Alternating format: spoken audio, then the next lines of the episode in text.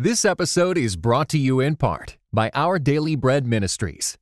Experience the joy and freedom that comes from a faith that perseveres. Check out Unshakable Moxie, growing a resilient faith at unshakablemoxie.com from Our Daily Bread Ministries. Visit unshakablemoxie.com.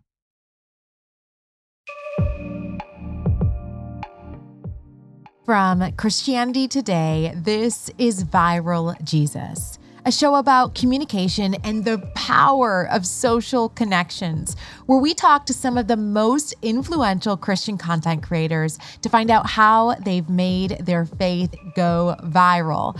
Everyone I talk to on this show is someone I follow or was told to follow online.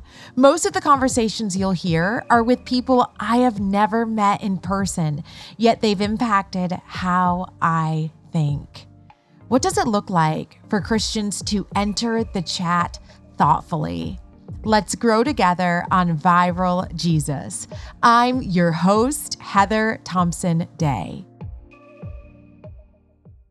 Well, I hope you had a fantastic Valentine's Day. I'm two days late, but happy Valentine's Day. If you feel like sharing the love and entering to win a $50 gift card, I will give you a $50 gift card from me to you to take out whoever you care about, you love, a friend, a family friend, um, a romantic partner, whatever.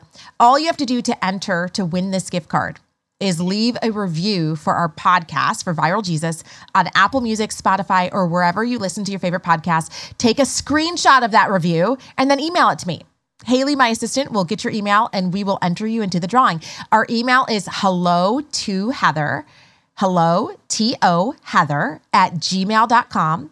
Send me the screenshot and we will enter you to win a $50 gift card. If you want to be entered more than once, you can do that. You can also send a screenshot of you posting your favorite episode, maybe to a friend or on your social media account. Just send us the screenshot. And as many screenshots as we get from you, that's as many times we'll enter you into the drawing. Our show is growing we have honestly doubled our audience, and that is due directly to you sharing this show and telling people about it. I cannot thank you enough. So send me your screenshots. I need you to leave a review for us of the podcast and then share it with a friend. Send it to somebody in a text message, post it on your social media account. Send us that screenshot, and you'll be entered into the drawing. So I need all of your screenshots, all of your entrances by Thursday, February 23. Okay, that's the cutoff. Thursday, February 23. It has to be in my inbox. And then Haley will email you. We'll pick a winner and we'll get you your gift card. I am so grateful for the ways you guys have been blessing the show. Thank you for spreading all of your love right over here to Viral Jesus. We have an excellent guest today. I have been waiting to introduce you to this person. I'm so excited. But first, are you ready for hashtag blessed, where we look at a current topic facing all of us with social media and we get to be hashtag blessed with all the advice by Brady Shearer today? You know how I feel about Brady. He is our resident social media expert. I'm just so grateful that he's been coming on the show so much and, and going to be a regular guest on this hashtag blessed segment because he just has a wealth of knowledge. Brady Shearer is the director of Pro Church Tools and church software platform Nucleus. His work focuses on helping churches navigate the biggest communication shift in 500 years. Brady, so I saw a reel that you did on your Instagram where you read a comment someone had left you that said something like this This is business strategy, and we shouldn't be using that for church strategy. I want to talk about that with everyone today. Is that a hashtag bless or a hashtag mess? Having a strategy when I get online? What do you think? This is a common criticism or um, you know critique that I might see online with the work that I do. This person in particular said, "quote Your sermon clip system for social media is just using business tactics that don't belong in the church. Pathetic." And I use pathetic. I use this to illustrate. Real kind about it, at least. You know what? Hey, they're honest and we, we, we, respect the honesty. If nothing else, that's what social is nowadays. We get straight to the point. Um, uh-huh. but, the, but this is illustrative of a pretty common retort that, that we get. And, and what I said to this person in, in particular is that for this strategy that we were describing, everything that we do, we try to look to scripture and, and specifically to how Jesus chose mm. to communicate mm. and, and, see is there something there of merit or are we doing something uh, that would be antithetical to perhaps uh, the values of Jesus and, and the model that he left for us? And so, what we often talk about is finding the intersection between faith and culture and how this mm. is really the most relevant point for something to be accessible uh, for folks to who are not connected to church, let's say, come to the wisdom of Scripture and be introduced to it and and see oh this is relevant to me this is accessible for me and then we bring people to you know the, the good news and jesus model for this uh, there's this book uh, by robert stein the method and message of jesus' teaching. And it tracks all of how jesus taught throughout the synoptic gospels. And uh, it was about 35% of all of the teaching was was based in story. So where jesus would yeah, talk yeah, about yeah. sheep or farming or money um, and that would be a springboard to then talk about the kingdom of god and what's amazing about story um, and what this uh, commenter was describing as a business tactic, which of course, ironically, uh, was a Christ inspired tactic. What's great about story is that everyone can come to the table around a story and get something different from it because we all yeah. have our unique life experiences and relationship experiences. We have our own trauma and pain, our own celebrations and triumphs.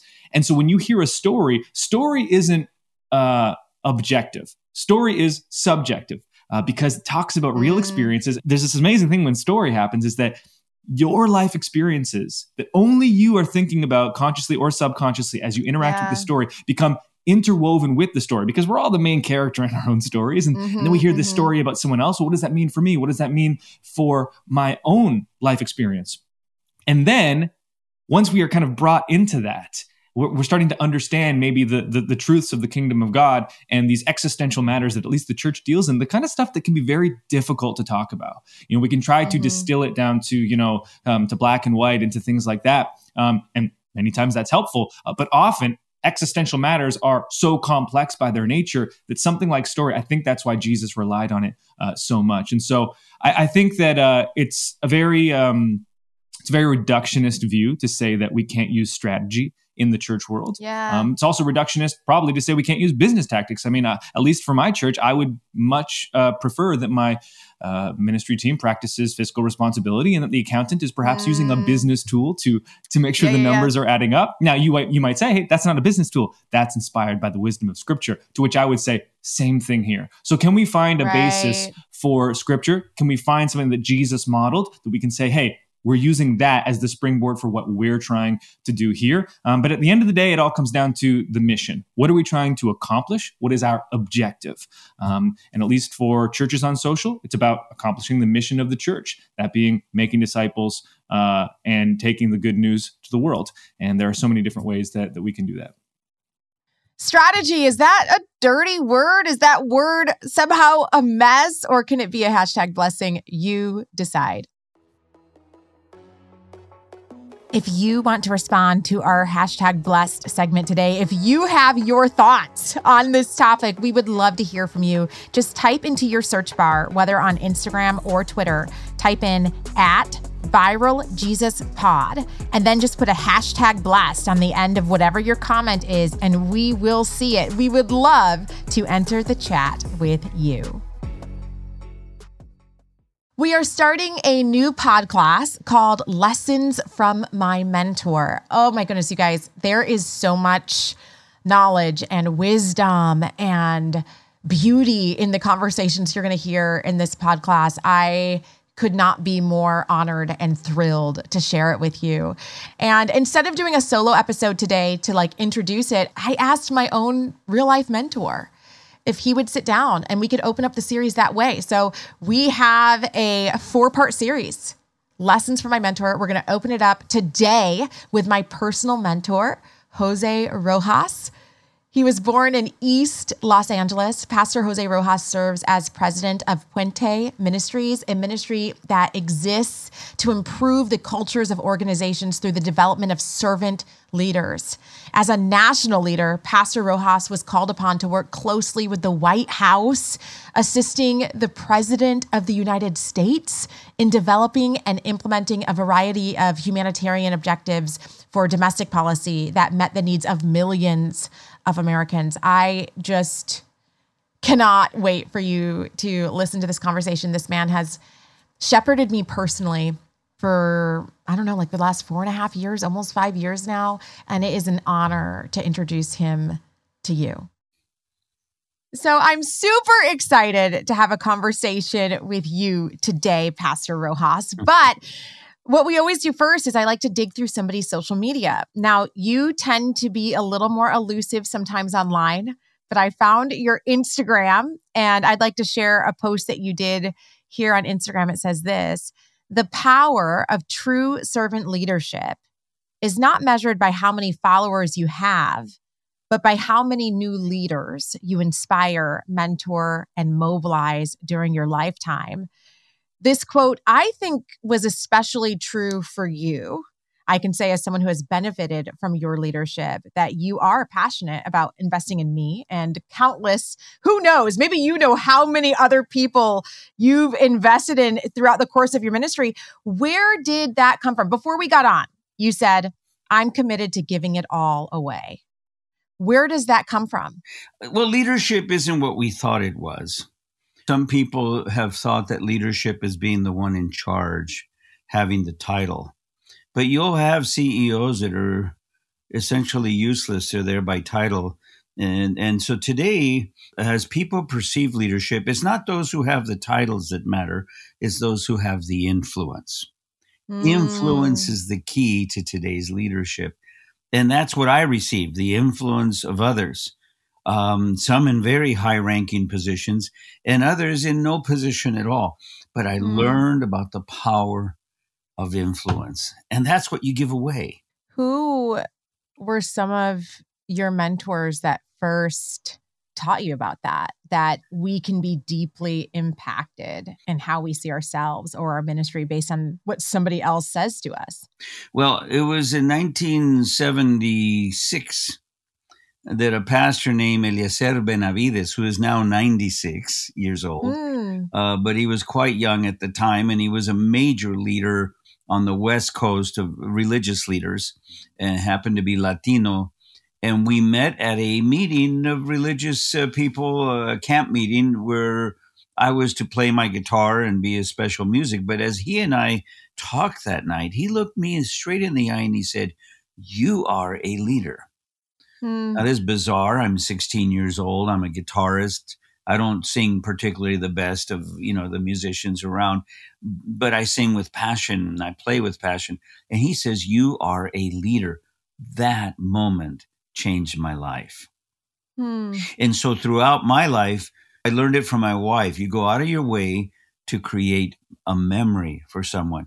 And it's in that moment of memory that you can pass along a seed, a kernel that will burst into new life, which is leadership. And that person will awaken to a sense of destiny. I too can make a difference. And that's how it happened for me. We go out of our way to make a memory yes. for someone. And I'm going to get into that a little bit deeper in a minute because I would say that's exactly what you did for me. But before we get into the mentorship type questions, when I first came into contact with your ministry, I was actually a student. You had no idea I was in a crowd of probably 2,000 some students that were there. My husband Seth was with me, and we were listening to you for a week of prayer at Andrews University. And my husband, Seth, actually ended up going back to school because of your week of prayer. He had dropped out of school, said, I'm never going to make it. I'm never going to be smart enough. I'm never going to be good enough. He ends up going back to school because of your sermon series, which I think is very rare that we actually transform people from the pulpit, but you did that. Can you share a little bit with us about your testimony about who who was you know, like 12 year old Jose Rojas? What was, what were you like back then as a student? Well, I was never very much a student at all. Um, I, I, came from a very poor family. I'm the child of Mexican pe- peasants, uh, immigrants. Mm. My parents naturalized in the 50s. Uh, and, um, but the, my mom's parents were Americans. Uh, my grandma my mom's side was raised in Chicago, and my grandpa was raised in in, in Fort Worth, Texas. They didn't even know much Spanish, but uh, all along the value system, the farm labor, the the the blue collar was my journey. And I was born in East Los Angeles, so school and what they call now cognitive pursuit were not my strengths. But I was a very impressionable student. I've always been an observer.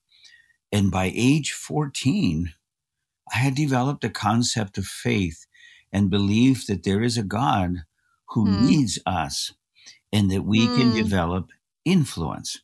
It's amazing when you can reach a kid.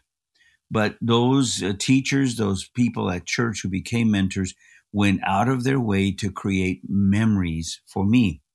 Hmm. And like you're saying, um, you're you're at a university series of my presentations. Mm-hmm. How do you impact from a podium? Is that you go out of your way to create memories from the platform, which mm. means the only way you can create a memory, in my opinion, is not to talk about what you read or what you studied or the research you've conducted, which is all important. I believe that the most powerful presentations publicly are the ones where we testify.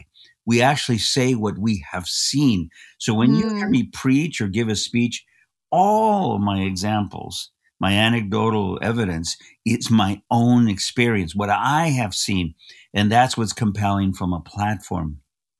I had a physician with a gray beard coming out of surgery in Kettering, Ohio. He saw me eating at the cafeteria and he came over and interrupted my conversation with someone else. He says, Excuse me, are, are you Jose Rojas? I go, Yes, guilty.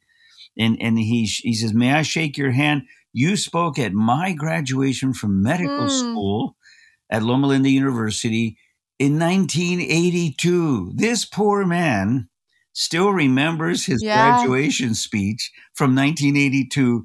I don't remember any of my graduation speeches. I just wanted right. a degree and get out of there.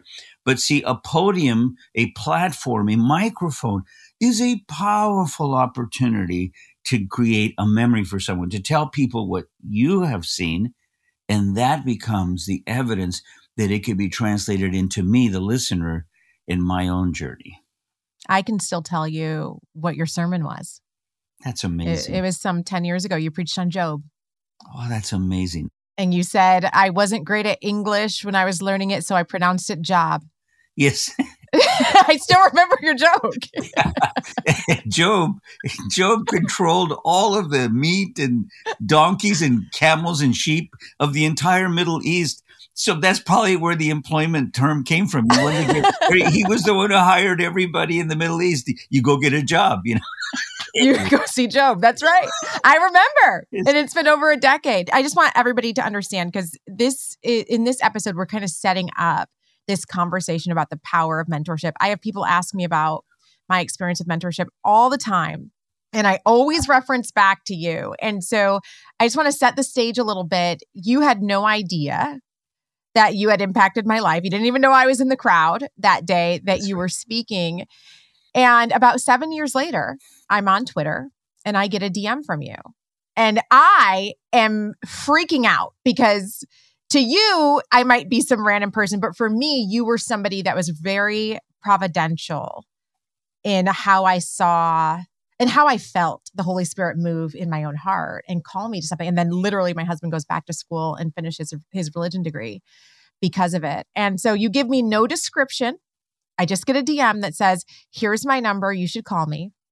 Yes. And I have no idea what about.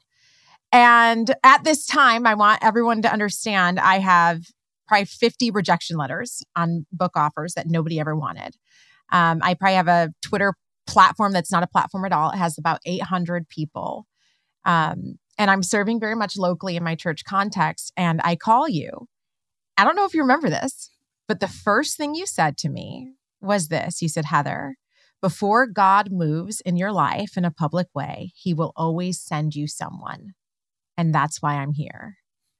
And that was not just a memory, it is also the reason I probably pull up on my students the way I do when I feel the Holy Spirit stir me. Um,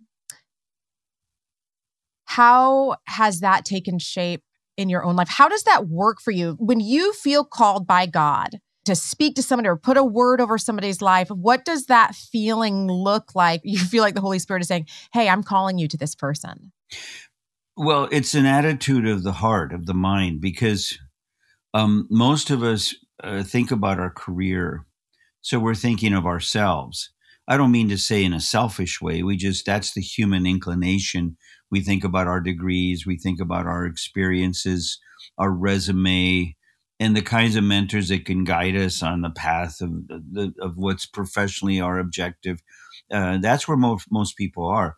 But you can determine, as apparently you have, uh, to say, my reason for existence is that others will be empowered. See, that's my when people hmm. ask me, why were you born? I said, I was born to empower others. I live to see others make it. And I, the way I say it to my kids is, I live so that you guys can score. If you guys get there in life, then I have fulfilled my calling. My calling is not about where I go, but where my the people that cross my path go. And so I, I noticed you on Twitter, as you recall, I didn't tend to my account much. It was nearing 10,000 followers it, all by itself. It was kind of like a cancer growing all by itself, mm-hmm. metastasizing. And I get a lot of hate and people criticize me. Uh, the number one problem in the world for me is why don't I cut my mustache? Well, you'll be happy to know I cut three inches off today just for this interview. Just for this. Yes. So, right. So um, I, it's now small, so I don't want to get any hate mail from people. But see, it's amazing.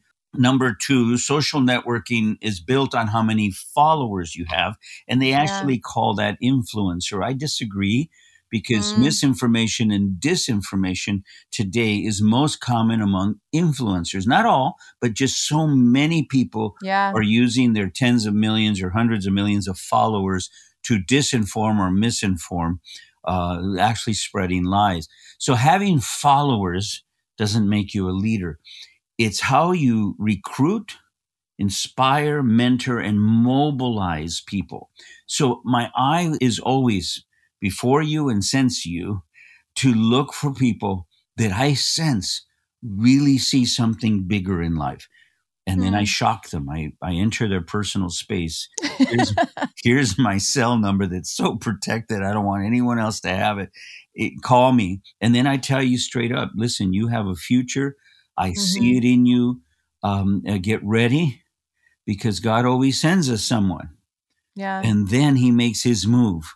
And so this is a mark of anointing. Not everybody believes that, but this has been my journey for over 46 years uh, to see something in someone else and then simply tell them, I see it in you. Go, do this. And, and people blossom. If you expect higher, people produce higher. If you expect little, if you tell someone the opposite, you know what, you're good for nothing, man. You, uh, then they will believe they're good for nothing and quickly their demise will happen. On the flip side, for a Christian to say, you are somebody, I see it, and then you give some evidence. I've seen you do this, say this, go there, write this. Your turn is coming. You could perceive it and then share it with them, and it creates the memory. It overwhelms the person with a sense of calling. That's how I received it. Now I give it away.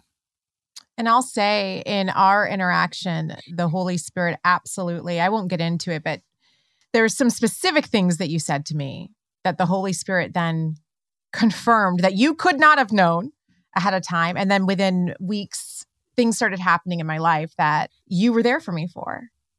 And I cannot tell you how important and meaningful that has been to me and has I think reoriented how I've stepped into certain situations. Because one of the things you said to me was this actually, maybe you can explain it to our listener. I just remember you said, Heather, you can have all the talent, but what you need is experience.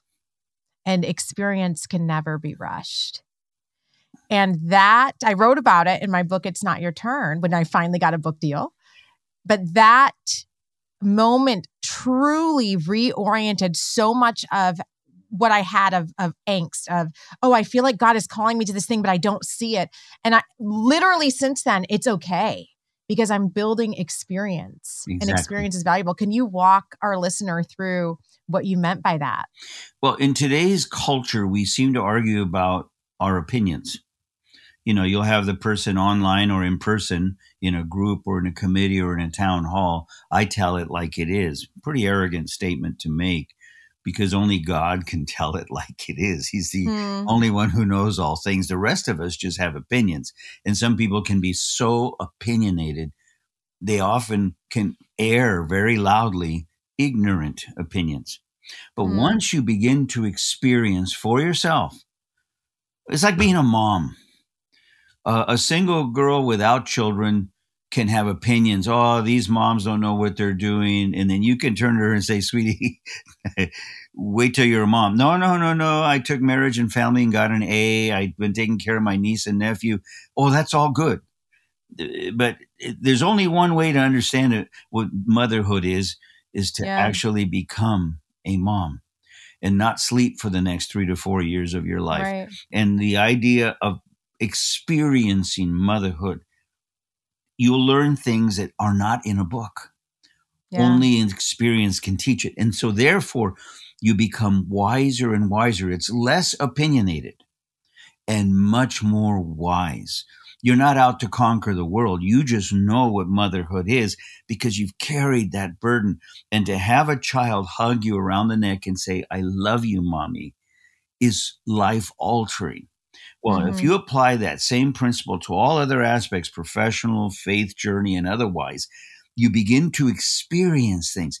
And it's really Mhm. hard to argue with someone who's experienced it. And so, you know, I've been shot at many times, uh, and I'm happy to report uh, shooters missed. Um, so he I doesn't just mean metaphorically. yeah. yeah, we're doing gang intervention ministry. I elicited Right. a lot of angry people shooting at me from time to time.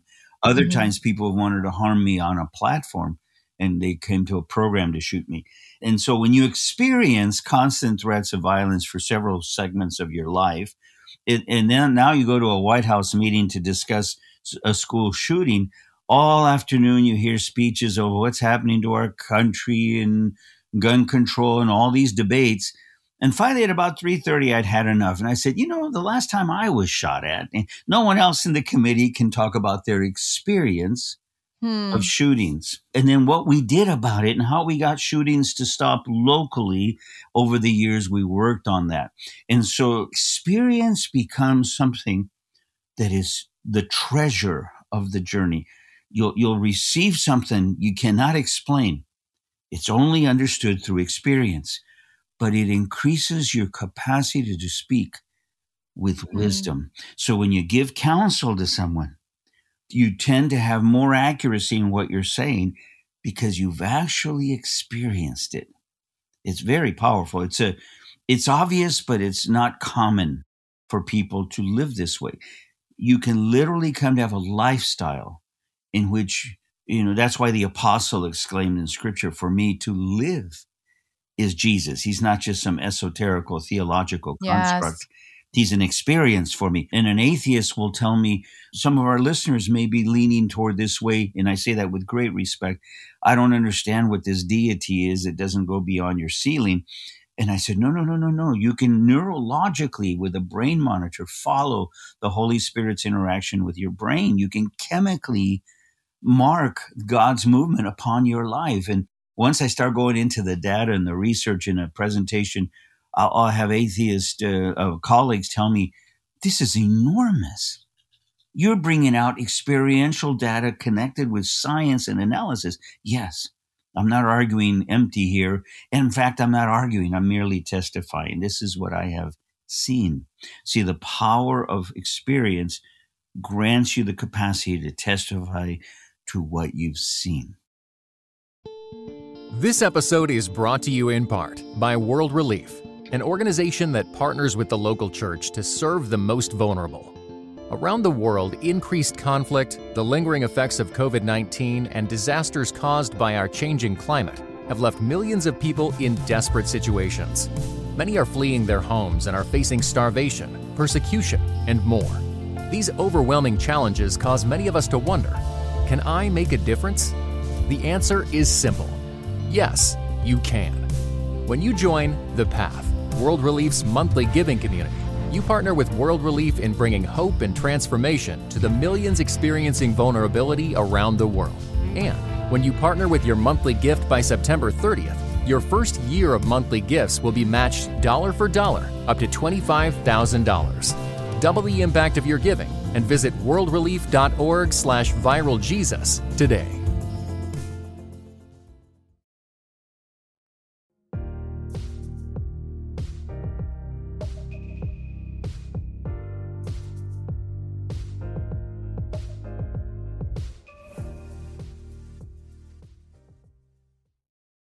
Did you ever think when you are 12 years old, 14 years old, that one day you'd end up in meetings in the White House, working in the White House? How did that come about? And did you know that was coming for you? Or did all of the things that you've been able to do in ministry and professionally, did it catch you off guard? Yes, the whole journey has been a shocking development of surprises. Uh, really? When you are faithful, and remember, I'm a, I come from a hood family, poverty. I come from LA. I was told right. by one of my major professors when I first started college, I had a 1.7 cumulative GPA. Uh, and I had to repeat all those courses to survive and and and continue in college. It took me six years to get my four year degree. I had to squeeze it all in. well, cognitive pursuit is something I had to learn how to use how to read. You just wanted to experience it, Jose. yeah, being a failure is quite the experience, and failing repeatedly uh, is is not as bad as we think. It, it could teach us something and mm. you you know failure only wins when you stay down but if you get back up failure has another thing coming. Hmm. And so my professors, one of my major professors at the height of that 1.7 cumulative, he said to me, he says, look, Jose, if you worked at McDonald's, I know you'll do well. Your, your leadership skills, you'll make manager. You're so gifted with leadership, you can become regional manager at McDonald's and run the whole city's McDonald's. And I think he's right. Uh, I was very moved by his analysis of my leadership. Mm. But then a, another professor says, he's right, but he's cutting you short. I see you moving to Washington, D.C. someday. And I said, Really? Yeah, yeah. I mean, these guys were all crazy, but they were they were calling what they saw. Yeah. One saw leadership, and the other one saw national, international leadership. Mm. And so they were all, both on the right path, and I don't need to get offended with anyone. Right. Uh, because only 11 years later, I was received on that campus as a special guest, being escorted by the president of the college. And that same professor saw me escorted across campus as a White House guest. Mm. And he's the one who thought I would do well at McDonald's. Mm. But I always thanked him for his vision that he was one of the first to call me a leader. Mm. See, so it's interesting that they're baby steps, it's stuff you can't plan for. Hmm. It's stuff that's in you, and mentors see it and call it out. And then each one of those memories builds. The power of it is, is another one of my mentors, Jim Pimentel, who uh, retired in Central California, um, he he said to me always, "Remember, Jose, nobody's that good." Mm. so he, it's every time it goes well for me. Uh, uh, uh, when I had my office in Congress for four years, he says, "Remember, nobody's that good." he saw me on CNN standing behind the president in the Rose Garden. He says, "Remember, nobody's that good." Yeah. In other words, God has graced you, He's blessing you, and you're doing fantastic work, but don't let it get to your head. Yeah. Nobody's that good.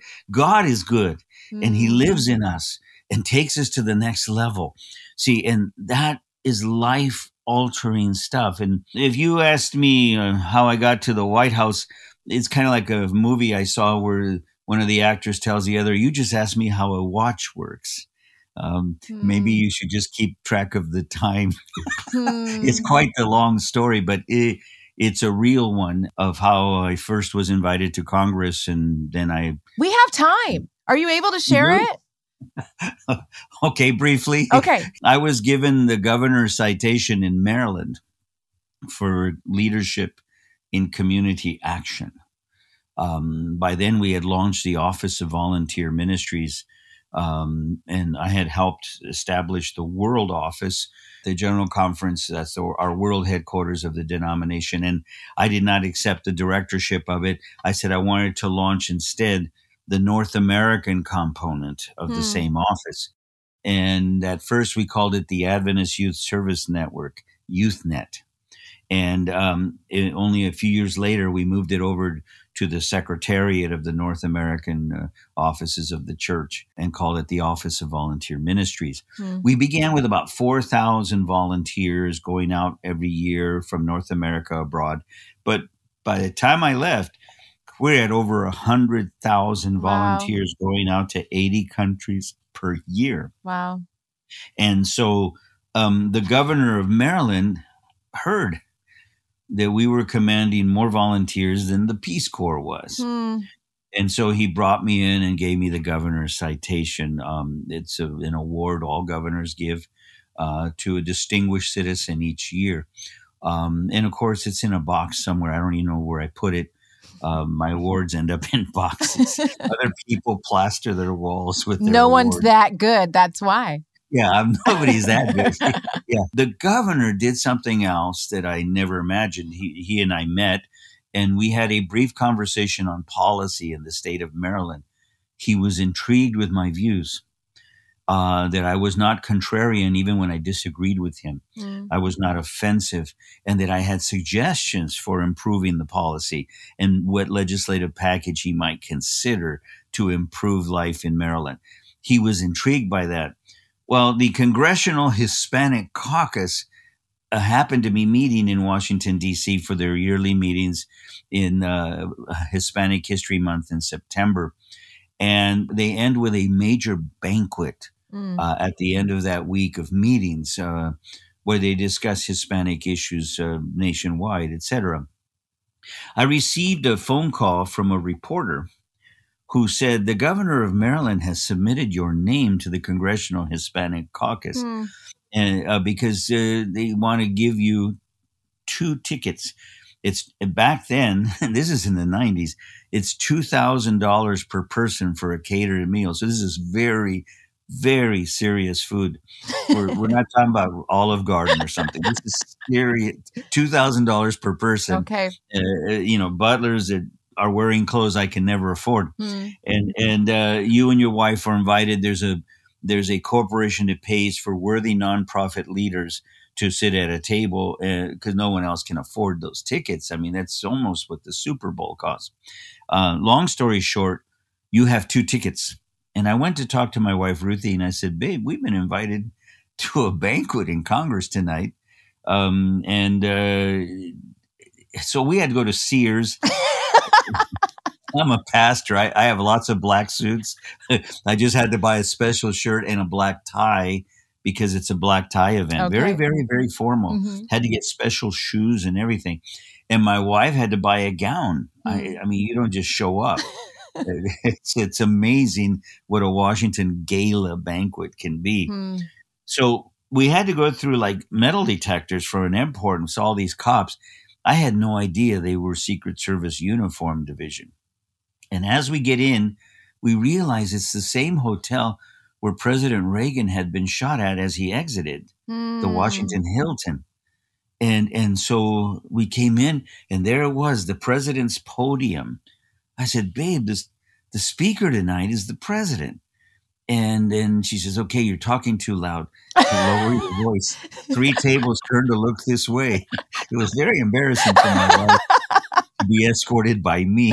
I wasn't I wasn't calm about it. I mean, you don't always see that podium up close, right. you know. And uh, so, but then I saw the entire president's cabinet. All of the secretaries of the government were sitting there at one table, and and and it's a who's who of Latino actors, musicians, politicians. It, you just you meet everybody. It's amazing. I met several of my long term friends in Hollywood, producers and directors from Hollywood. Um, to this day, are dear friends, and uh, we met at the table over this food. Hmm. Um, and then the president spoke that night. I turned to my wife. we will find out why we're here sooner or later because this is not our world. Yeah. I'm not a politician, not even today. I'm not a politician. Um, and I'm always afraid to get sucked into that world. Hmm. While the president was speaking, he says, So I call on Americans to tutor a child. Because the research shows, and it turned out to be General Colin Powell's research, that if a child is reading at proficiency by the third grade, they're 82% less likely ever to get involved in crime and go to college. Hmm. Now, I had always done gang intervention when it's late. It's, they're 16, 17 years old and they've been in prison and in and out of jail. Well, here's how you prevent that lifestyle Hmm. by having a child read by the third grade. Because if they're reading, they learn to form their own opinions, and it's not the drug dealer or the gang leader who think does their thinking for them on the street. And so it was powerful. And my office happened to be launching tutoring sites Hmm. around the country, and we would all we were already underway. And I turned to my wife, "That's why we're here. We're launching tutoring sites in 26 cities." Hmm. And so after the president's speech was over, he just stepped off the platform and greeted whoever. And that ever since then, I had I do the same thing. I speak and then I come off the platform. Whoever wants to talk, I'm just standing there. It can be up to three and four hours. You can greet a couple, two or three thousand people sometimes. Hmm. The president took his time. Wow. And I told him, Mr. President, it's a great speech. Thank you. But then, then I didn't know about protocol, but it just instinctively came through. You name your organization and your name, which they will forget, but the organization they'll remember. I said, I'm with the Seventh day Adventist Church in North America. My name's Jose Rojas, and we're launching tutoring sites as we speak. Oh, the president was so inspired, he hugged me. Hmm. Well, that's shocking. It- This afternoon began with we're in the kitchen. Should we go to this banquet? And we had to go to Sears to buy stuff to go to it. Now I'm being hugged by the president, Wow. and that's that's a bizarre shift for a single Yeah. afternoon. And then I said, "Can- "May I have a picture with you?" Sure. And we posed, and the camera didn't work. This was before cell phone camera. Anyway, uh, and so it didn't work. As soon as he left, it worked, and I was ready to throw that camera into little pieces against the wall. But I'll never forget. We walked out and we stopped to pray right there where the where President Reagan had been shot only a few years earlier. And a reporter walked up to me and she said, "I don't know who you are, but you'll get your picture. The Hmm. White House photographer's camera always works." Hmm. And then she walked away. I was bizarrely shaken by the comment. Uh, my chest physically hurt. I turned to Ruthie, what's going on? And and um, long story short, only a few days later, there's a phone call at my office, and uh, my assistant said that you have a Susanna Valdez, an assistant to the president. And I said, did she say what union or what conference? Because we serve 58 Adventist conferences or dioceses and nine unions or regions of the country. And uh, she said, No, I'll put her on. I said, Hi, um, Susanna? Yes, this is Jose Rojas. What union are you with? Oh, we work closely with labor unions. Um, what conference? Oh, we host many conferences every year. "I- I'm sorry, where are you calling from? Oh, I'm calling you from the Oval Office. Hmm. We're discussing the tutoring initiative, and the president announced it in a sense prematurely before we actually have a plan. And he's calling on Americans to tutor, and he didn't realize some are already tutoring. And he remembered you, Hmm. that you're with the Seventh day Adventist Church in North America. And do you have strategic and tactical documents for that? I said, well, that we're already underway. We've launched. It's 26 cities. We want a, a hundred uh, tutoring sites. Oh, can you bring him into the White House? Sure. When? Right now? Oh, you know, it's a full day. Can I come in after work? Sure. How about 5:30? Okay, because we're about 20 minutes away from the White House. And so I hung up the phone and shouted, "What's a strategic and tactical document?" I've never heard the terms. so I took our denominational document and just skillfully did a strategic development of the document and then the tactical development, including raising the budget, the dissertations we used to develop the curriculum for the children and how we mobilized it into 26 cities, how we're training the trainers who train the local tutors and how we recruit tutors. And I quickly did sections and subsections. I did about seven hours work that day. And at 5:30, I was down at the White House being escorted in. And I was I'm normally a very delicious chocolate brown, but I, I, was turning different shades of red and then pale, and I thought I was going to pass out. I mean, how often do we walk into the West Wing of right. the White House? And Susanna shook my hand and thanked me and took my information, and uh, I shared a few of my opinions with her. She goes, "We're going to need you for the legislation on this." And then I would because I had an office in Congress. And before you know it, they started counting on me, hmm. then bringing me into briefings.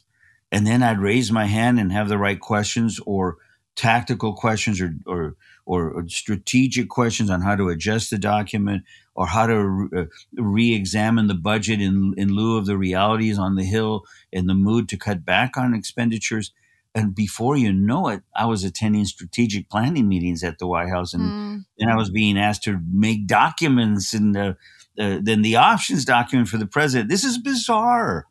There was no way to plan this. It had to be the hand of God, mm.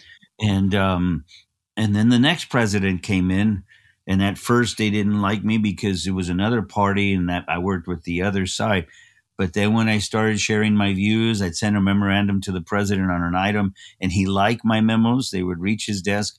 Before you know it, I was being brought in again. Mm. And I'm a patriot. I love my country. It's not about party. Mm. It's about the institution of the presidency, of Congress, and what we as Americans can, rather than just complain, how we can make things better. Mm. And so um, it just kind of evolved. That's a thumb sketch of how it grew and became something. And uh, I could have never planned for it. I could have never leveraged influence to make that happen. Uh, it's one of the miracles of God.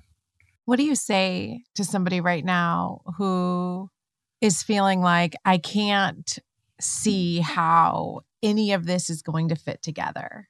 Right? They want a plan. And I've heard you say multiple times, and I've heard you say it to me personally, you can't plan for it.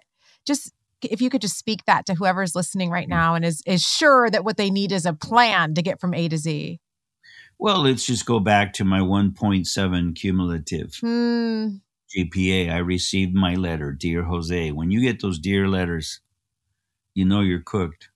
As of now, you are no longer a student of this institution. You obviously are not interested in studies we encourage you to examine other options in your life. I hit bottom. I got kicked out of college and it was over.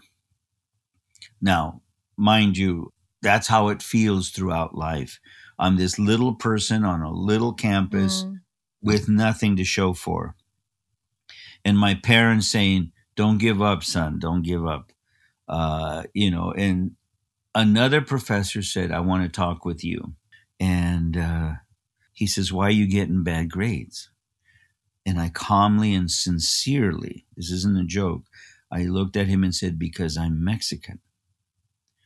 And he says, Are, are, are you joking? I said, No. Uh, all my teachers, when I was little, uh, growing up in LA, told me, Don't worry, sweetie. Mexicans always get lower grades. Don't feel bad. So I assumed we had inferior mm. brain tissue. And so I told him, this is just natural. We Latinos never do well in school. You got to be other races to score. Hmm. And he says, don't you ever say that to me again. And that's where I learned the concept of a state of mind. Hmm. It, that it reached a climactic moment in my life at the White House during the Israeli Palestinian negotiations. I was ready to give up. And, and I just will never get this deal settled um, between Prime Minister Netanyahu and Yasser Arafat. And one of the assistants to the president turned to me and said, We are limited only by the mind. That, that was the culmination of what began during my 1.7 cumulative mm. GPA. We are limited only by the mind. the scriptures say whatever a person thinks, that's who they are. If you think you'll never score in life, then you won't. But if you're that little person and from that little community at a little school or at a little job, and you don't think you're scoring anything in life, think again. Mm. You you do your best with what lies nearest. And uh, one day I'd be at the White House in a meeting, having breakfast with the president, discussing options for domestic policy in our country. The very next day, I'm driving a school bus up from Phoenix to the Holbrook Indian School among the Navajo Nation, hmm. and it blows a water hose climbing the mountain at 115 degrees uh, temperature that day and I'm hitchhiking on that freeway to get up to the Chevron station and buy a water hose. And I'm under the bus installing a water hose to get the hmm. thing up the mountain. And, and, in other words, there is no big or small moments. Yes.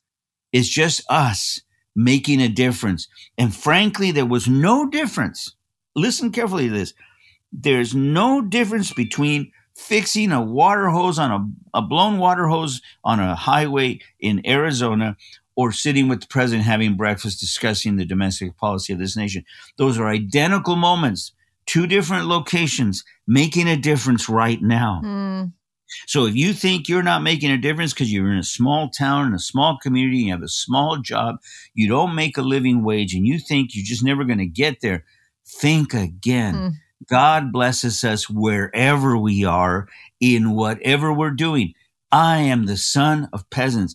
Just a few weeks ago, I buried my father, one of the painful moments of my life, and the funeral people were shocked.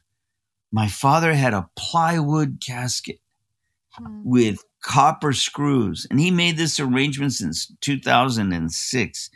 A plywood casket. I mean, I can get two sheets of plywood from Home Depot and make that casket. In fact, I'm tempted to do so.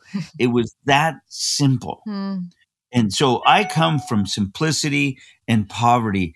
And you know, it's there's nothing to to be embarrassed about mm-hmm. because one day I'm over here uh, on the front lines with homeless people, uh, sitting there telling stories, sharing food, bringing some clothes, some underwear, and socks and the next day I'm in some some meeting here in Washington D.C. It's all the same. There is no up there, down here.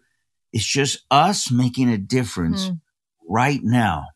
And so don't ever think sitting there listening to this interview that you're some little person. I'm a little person too. Mm. And we little people can make a difference when we walk with the Lord. I can't explain it. It'd be nice to have it all organized perfectly, but this is not technique or method. It's it's really doing the best you can at all moments.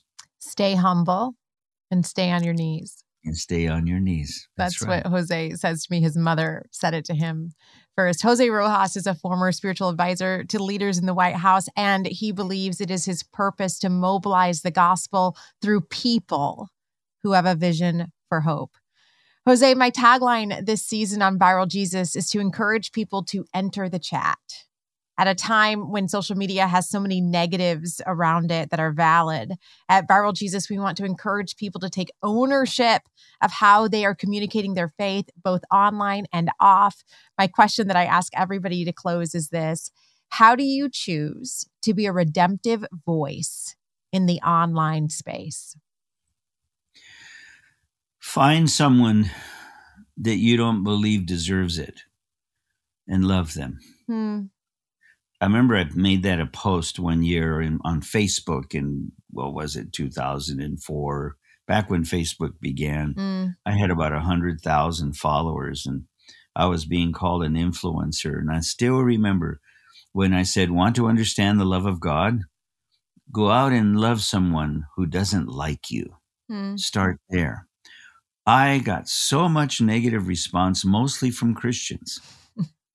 Remember, start with somebody who needs to be loved. Mm.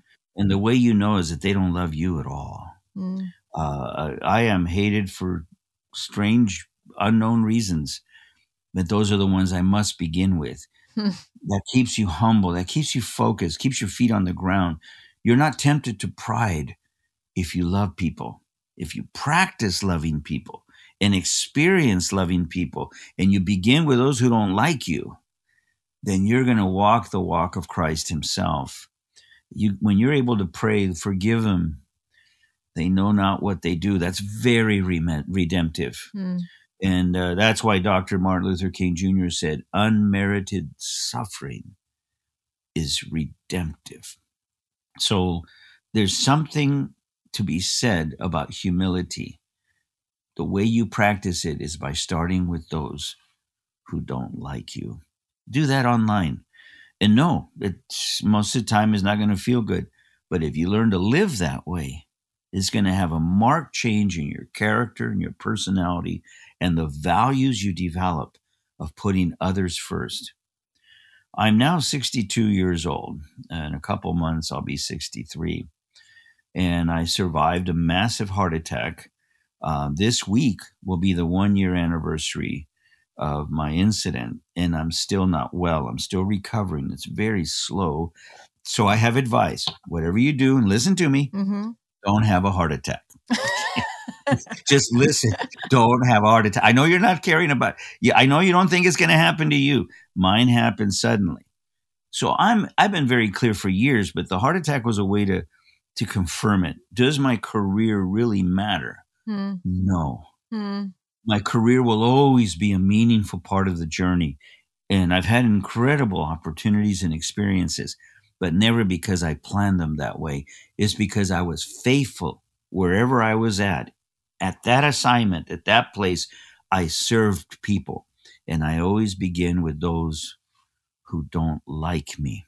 And then the Lord reveals more for your future.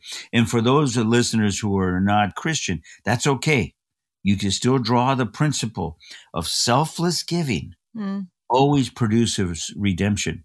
And it increases your influence and increases your impact on people's lives. And the day comes that you open your mouth and, and it's creating a memory for somebody. It's a, it's a mystery. It's one of the great reasons to be alive. Well, Jose, thank you for all the memories you've created for me. And I know for somebody listening right now, you've created a memory and a moment for them.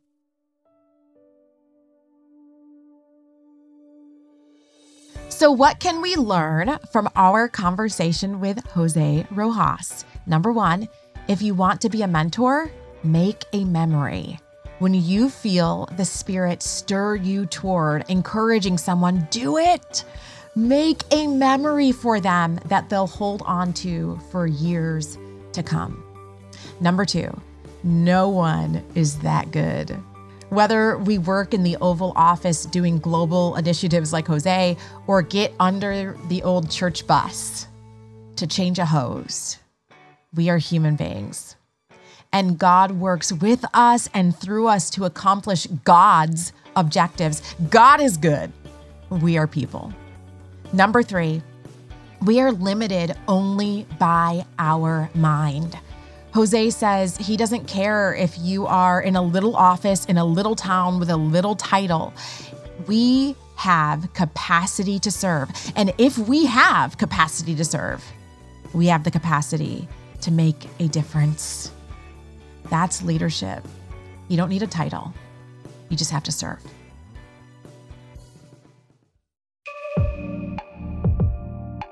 Viral Jesus was brought to you by Christianity Today. I've been your host and creator, Heather Thompson Day, producer and audio engineer, Lauren Joseph, and executive producer, Ed Gilbreath. Please review and recommend us on Apple Podcasts, Spotify, or wherever you listen to your favorite podcast. Next week, we get to sit down with someone who has meant a lot to me. This conversation, you guys, is going to be so rich. I can't wait for you to hear from best selling author and honestly world renowned speaker and advocate, Christine Caine. I'll see you next week for another conversation where a viral Jesus guest talks and you and I listen so we can learn. I love growing with you on Viral Jesus.